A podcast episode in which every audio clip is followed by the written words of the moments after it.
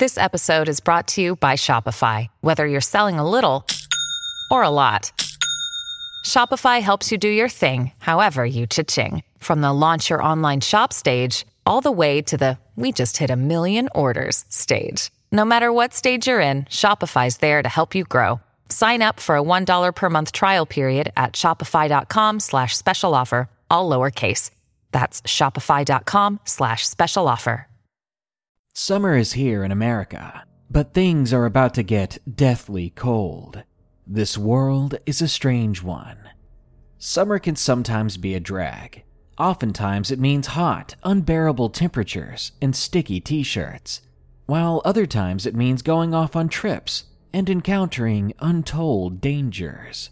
Watch out, there are people and things who love summer break for all the wrong reasons. So enjoy these allegedly true summer break horror stories.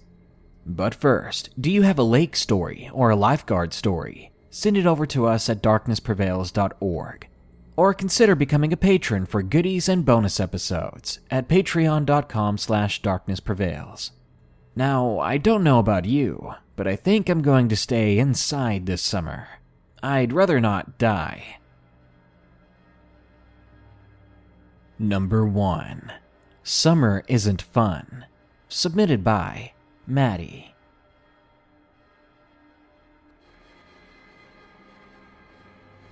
I'm finally out of this situation, but I figured since I have so many bad memories during summer break, that it might be relieving to share them with you. I was born in a small town to loving parents that were in their teens. My mom was 17 and my biological father was 19 or so.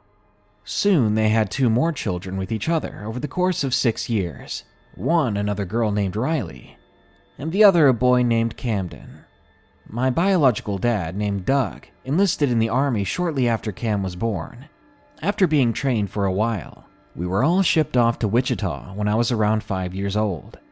At that base, though, he met some other guy, and they got into drugs with each other. Eventually, they would both get caught, and Doug got a dishonorary discharge. We were living on the base, and I don't think he realized that we would be kicked out because of it. So, due to his bad choices, our family had to move again. We had to move out of the houses on the base, which made us all upset, especially me, as the few friends I did have were all stationed there. We soon moved to a new town called Perry.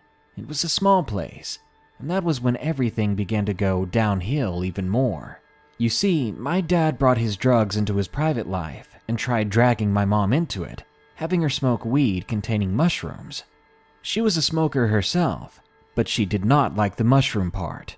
Overall, my mom completely stayed away from it. My dad emotionally abused my mom, and it still affects her to this day, but she's working through it. In 2006, they were divorced. Mom left fast, she took what she could carry in just a little bag and went to her mother's house. She lived there until she met my stepdad. Let's just call him my actual dad for the remainder of this story. Anyway, on to the summer break of hell. Around 2012, Doug found an old country house and moved into it with his then girlfriend. He had had many, and all I saw from that was him treating them like crap over the years. This particular girlfriend would eventually become his wife. Their relationship was and is still extremely toxic, especially on his part, as I know that he's beaten her. I've seen the bruises and I've gotten all the excuses there is. She even has a fake tooth to cover the missing one she lost from Doug. And of course, she even to this day lies about how it happened. Some stupid story about how it was her fault, how it was an accident. After seeing so many bruises on her body over the years, I'm not going to believe that. When I was around seven and he lived across from his parents, one day he held my left arm while he was on drugs or intoxicated or something. I was sitting next to him, being half held by him and sitting down. It was mostly silent. My siblings were asleep at the time. He then turned to me, took the lit cigarette from his mouth, exhaled, and pressed the thing deeply into my bicep. The pain was searing. I screamed and cried right away and he told me to quit being a baby.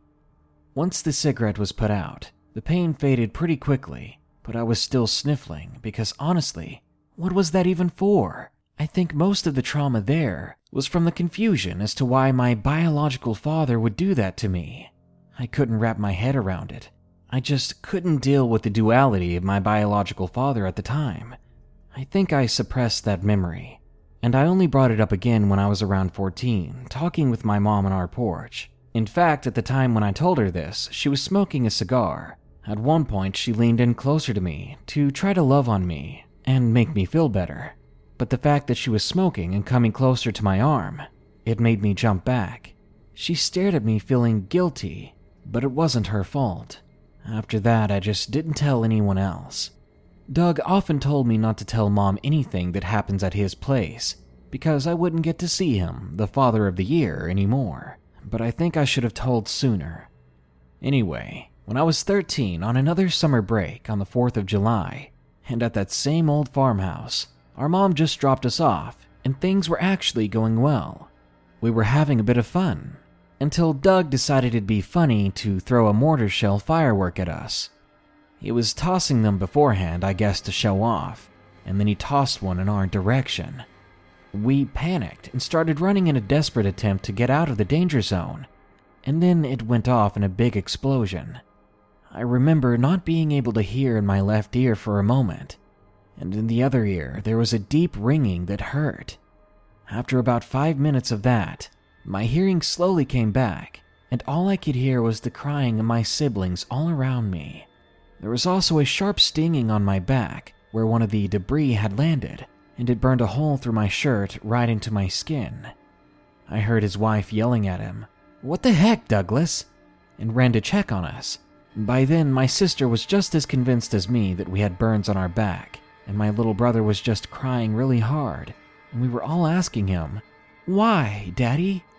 Daddy, why did you do that to us? And Doug would just reply, I'm just messing around, get over it. He would always say we needed to lighten up. Despite him purposefully endangering our lives, we all still felt burning on our backs, so we showered and then went back out. Doug tried to make it up to us, but I just wasn't having it and went to bed. To this day, four years later, my sister and I can't be around too big of fireworks without crying and panicking because of our biological jerk.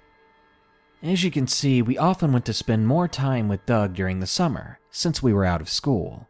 So, of course, the next event took place in the summer before my freshman year of high school. I was around 14 years old. We were at Doug's parents' house and just watching TV, specifically the news. It said something about a strangling incident, and then somehow Doug and I got on the topic. I had an issue of dissociating any time I was with him, due to his previous schemes and antics. So for the longest time, this memory, I didn't remember much about it. But now I can remember it a bit more clearly. Doug began to explain to me on the couch how he was choked one time. And as a curious kid, I said, Really? It didn't hurt too much, did it? I was just trying to start a conversation. But he replied with, I'll just show you. And then he literally began to choke me. I was so scared, and it's hard to type out how I felt at the moment. He didn't stop soon enough. I almost saw complete black, and I was completely lightheaded by the time he let go.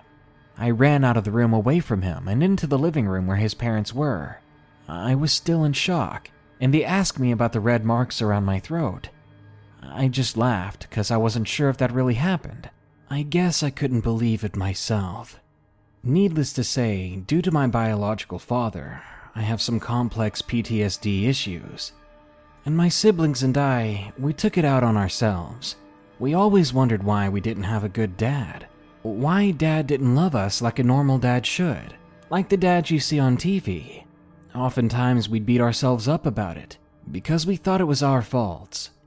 It took years for us to get through that false guilt, and I still think it's there from time to time.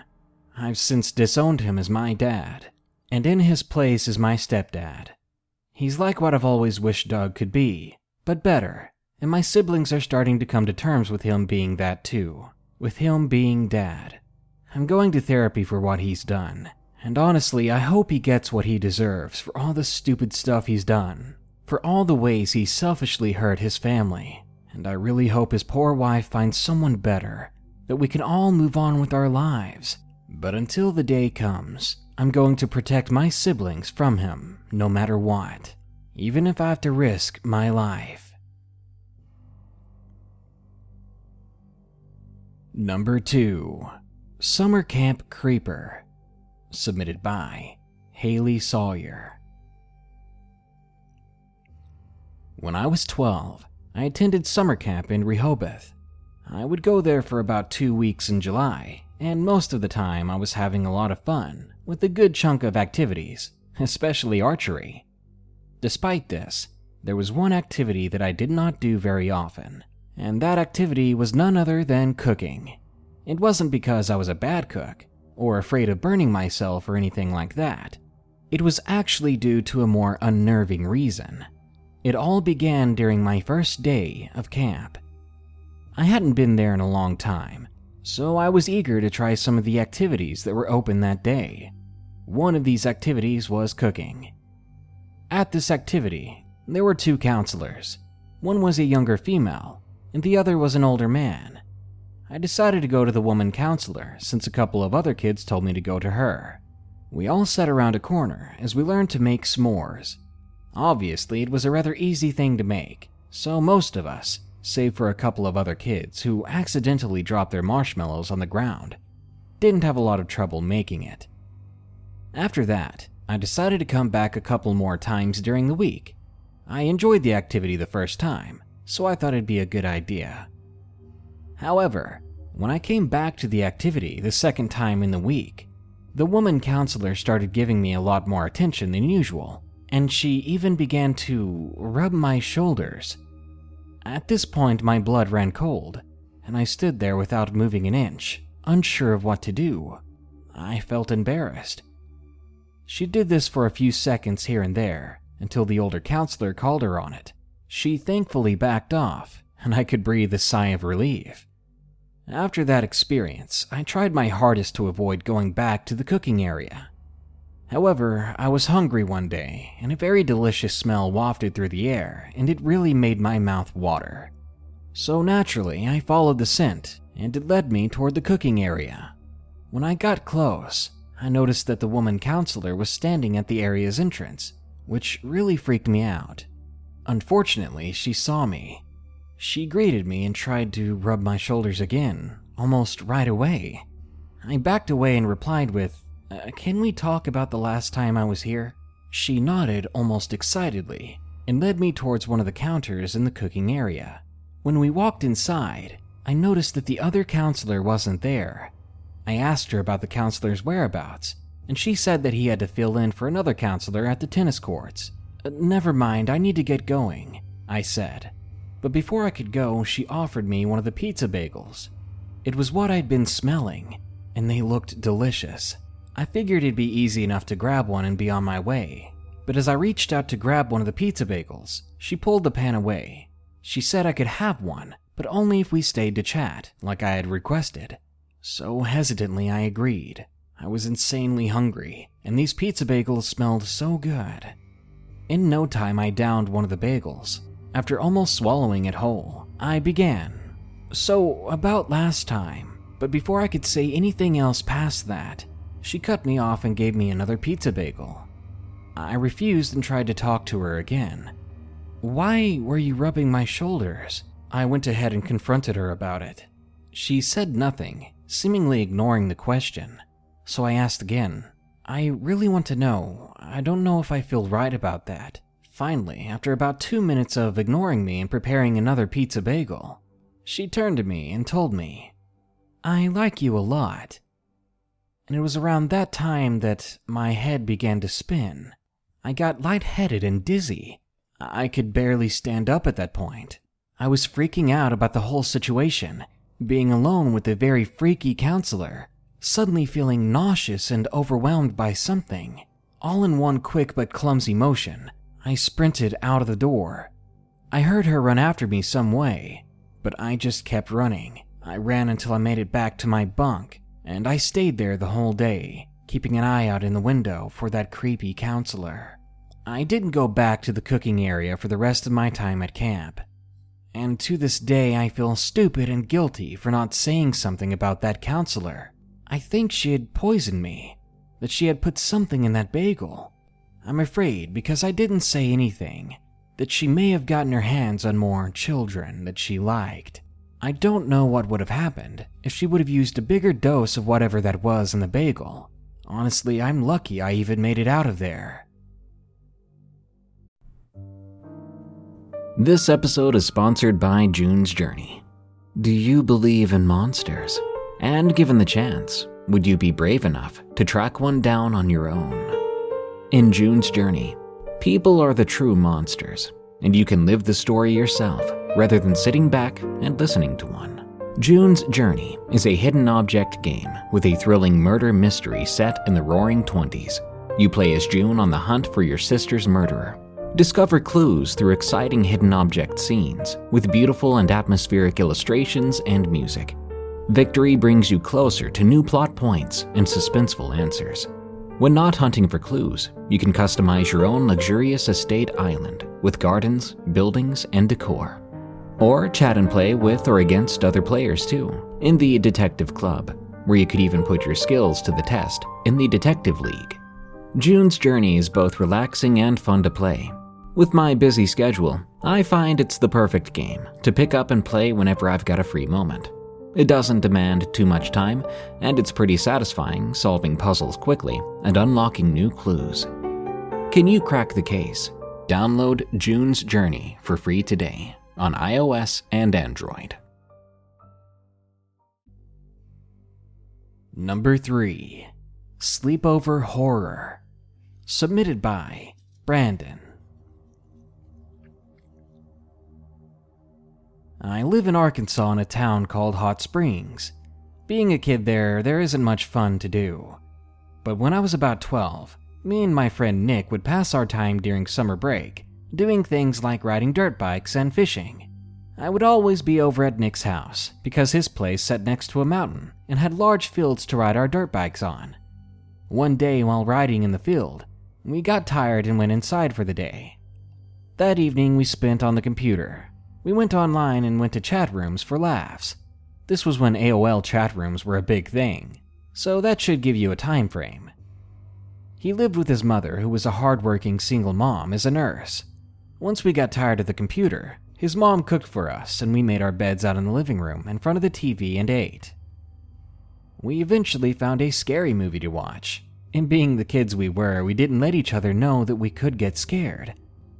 We both eventually fell asleep. Well, around 3 in the morning, we both woke up to a very loud and sudden noise. He lived in a mobile home, and if you ever lived in one of those, then you know that any sound can really be amplified, inside or out. We both sat up in a heartbeat and looked at each other. We scanned the dark rooms around us, and soon we both spotted her. It was his mother. She was standing in the kitchen at the corner, and we could hardly see her because it was so dark. She was just standing there in the corner looking at us, and her eyes seemed to shine, and her skin seemed so pale. We were petrified. Suddenly, she screamed, and then followed that up by maniacal laughter. Both of us, scared to death, ran into his room and barricaded the door. The next thing we hear is deep scratching just on the other side, along with the occasional laugh. We pressed our bodies against the door, desperate not to let his mom through. I don't know what was wrong with her. She was acting psychotic. Maybe she was drunk, but she was usually a sober person. After about an hour, everything calmed down. Her noises faded, and we eventually fell asleep after that. The next day, we woke up to the door being closed to the house. His mom then called for us, but we were still too scared of her. Eventually, she came to the door to the room, trying to open it, and was asking what was wrong in her soft, motherly voice. What she said next made our skin turn to stone. Nick, I'm tired. Open the door. I got called into work at midnight and I just got home. I just want to check on you two. Whatever that was that tried to look like his mom that night, I don't know what it wanted. I don't know what it was. But ever since this experience, I haven't slept over at Nick's house ever again. Number 4. We Were Followed. Submitted by Ali. I'm so glad that I wasn't alone when this happened, though I wouldn't have left my mother's house if I were. In 2014, in early December, my friend and I were at my mother's. It was just before my 18th birthday, and my friend was 16. We had managed to get some booze to drink that night to let off some steam. My mate and I, let's call her Jay, are rather adventurous. Now, we live in Australia, and this was during our summer break. And to clear up any confusion, summer break for Australians starts in December, usually. My mother lives in a family friendly area, not far from the kindy and the school out of town. Now, it wasn't too late when Jay and I decided to go for a walk before we had anything to drink, which was around 7 p.m.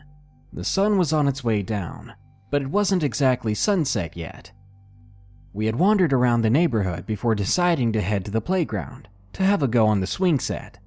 Even though phones were pretty much in everyone's pockets, we decided against bringing ours. Neither of us had clothes on that had pockets, so what was the point? It was supposed to be a friendly neighborhood, so what's the worst that could happen? Two men in an old Ford, that's what could happen. Jay and I were nearly at the playground when we both heard a vehicle behind us. We moved over to the side of the road to let it through. The white, old, battered car slowly drove by, and two men were sitting inside it. They stared us down as they passed slowly. I mean, they drove so slow, and both their eyes were set stone cold on us. I felt more annoyed than anything, and I finally looked over and said in a very attitude filled voice, uh, Hello, can I help you? They seemed surprised and sped up only slightly before they turned down the first road. Jay and I looked at each other, and she said, What the heck was that? That was the perfect time to look at the men and see their faces, but all I could see were their sunglasses and caps. I didn't think to look at the logos on the hats, but looking back, I really wish I had. It's embarrassing for me, a horror fan, to have not picked up on the immediate red flags presented. Jay was more keen, though. She soon suggested that we needed to go home. But stupidly, I dismissed the idea. We had just arrived at the playground, and the men were gone now, right? Well, you guessed it, I was wrong. Just before crossing the road, their truck poked its head out from the road it had just turned down and stopped.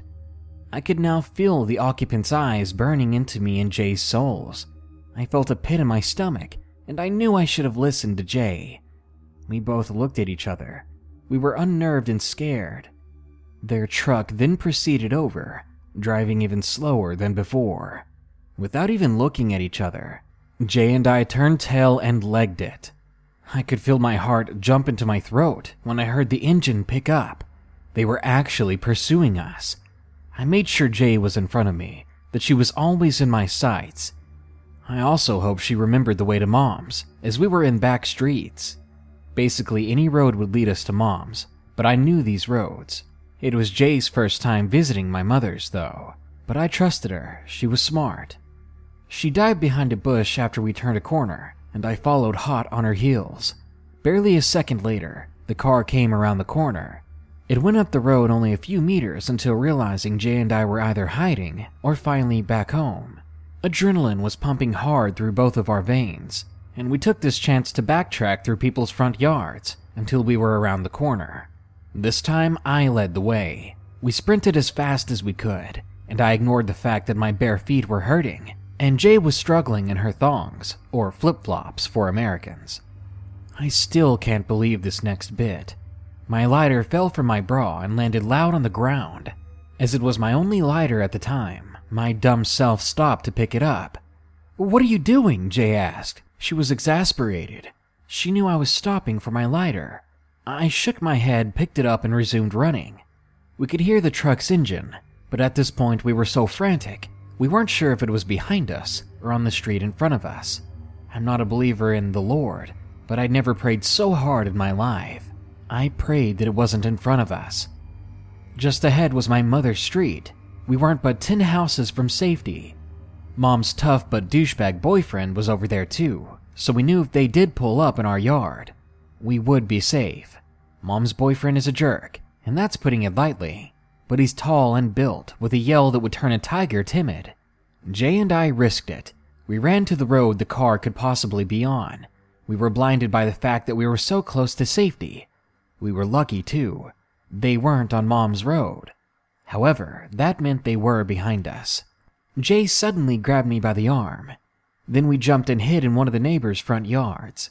I'd never thanked them for planting people sized hiding bushes until that point. The car reached the T junction, where Jay and I had just been, and we watched with our breath caught in our throats as it sat there at the T junction. We could visibly see the men inside. They were looking around, scanning the perimeter, rather furiously, I might add. They really wanted us. It was this sort of persistence that convinced Jay and I that they weren't two bored men playing pranks, that they possibly were dangerous predators of some sort. After a few minutes, they went up the road, in the direction we were hoping to go. Jay and I so close to home, but we couldn't make it. Instead, we snuck along the front yards towards my mom's house. Their car remained three houses ahead, driving slowly as they searched everywhere. Finally, we reached Mom's yard, and Jay and I exploded through the front door. At the same time, we were spilling our guts out with what had happened. But my mom's boyfriend dismissed it. He thought we were lying or we were just pranking him.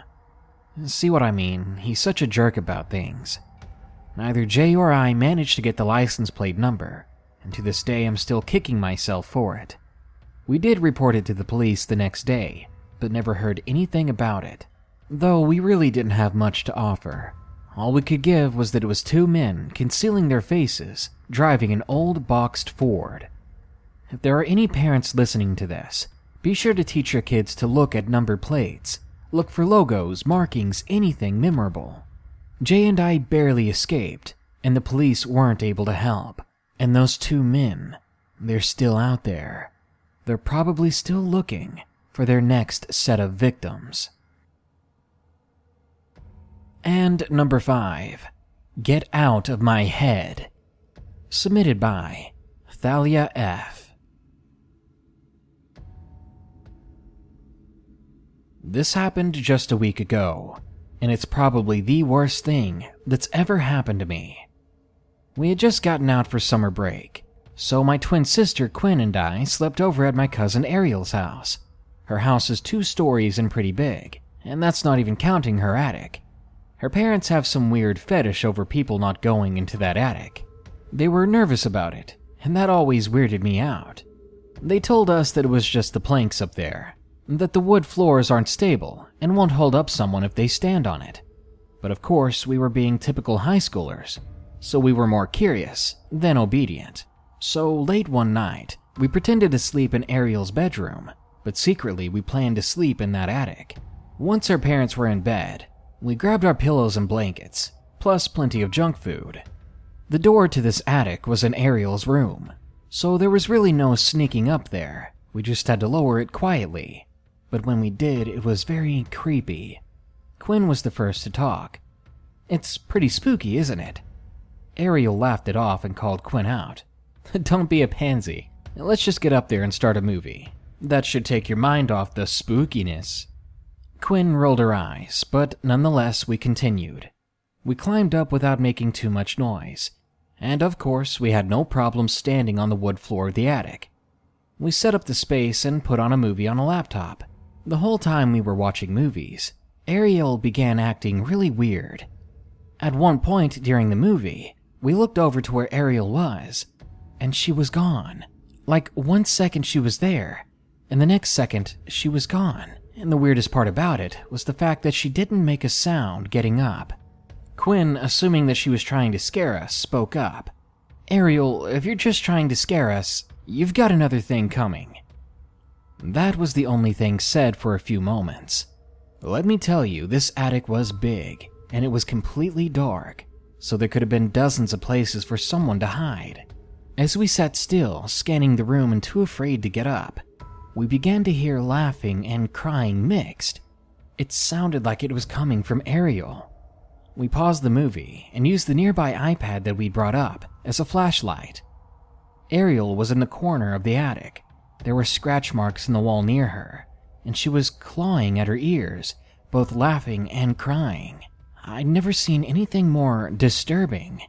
She started to whisper, Get out of my head. Get out of my head. She said it over and over, still clawing at herself. We gathered our courage and walked over, but needless to say, I was scared to death.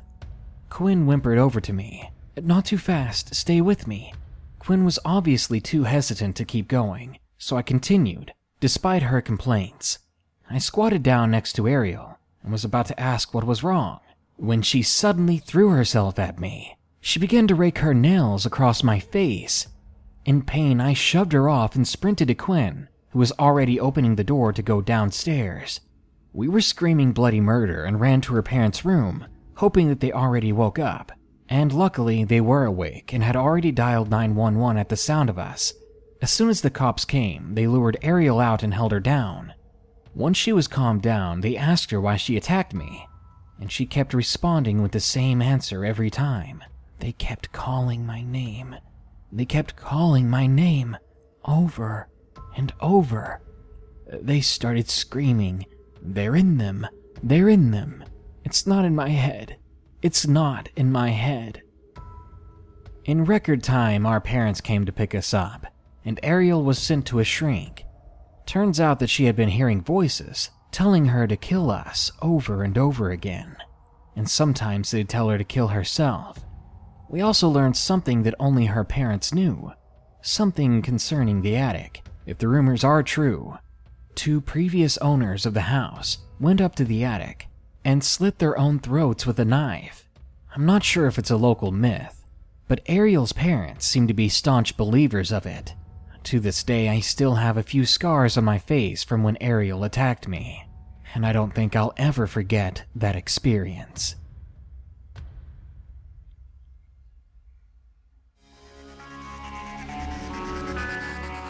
I hope you all don't get too scared from these stories. Summer breaks don't last long enough. So get out there, enjoy the heat, the beaches, and of course the brand new stalkers that could be waiting for you around every corner. Hmm, snow cones and knives in your back. Sounds delicious. Good night. Be sure to like, share, comment, and subscribe if you enjoyed the video. And don't forget to send us your lake stories and lifeguard stories soon at darknessprevails.org. A big thanks goes out to all of you, plus my newest patrons, Michael Shooks and Mandy LeBoy. Thank you.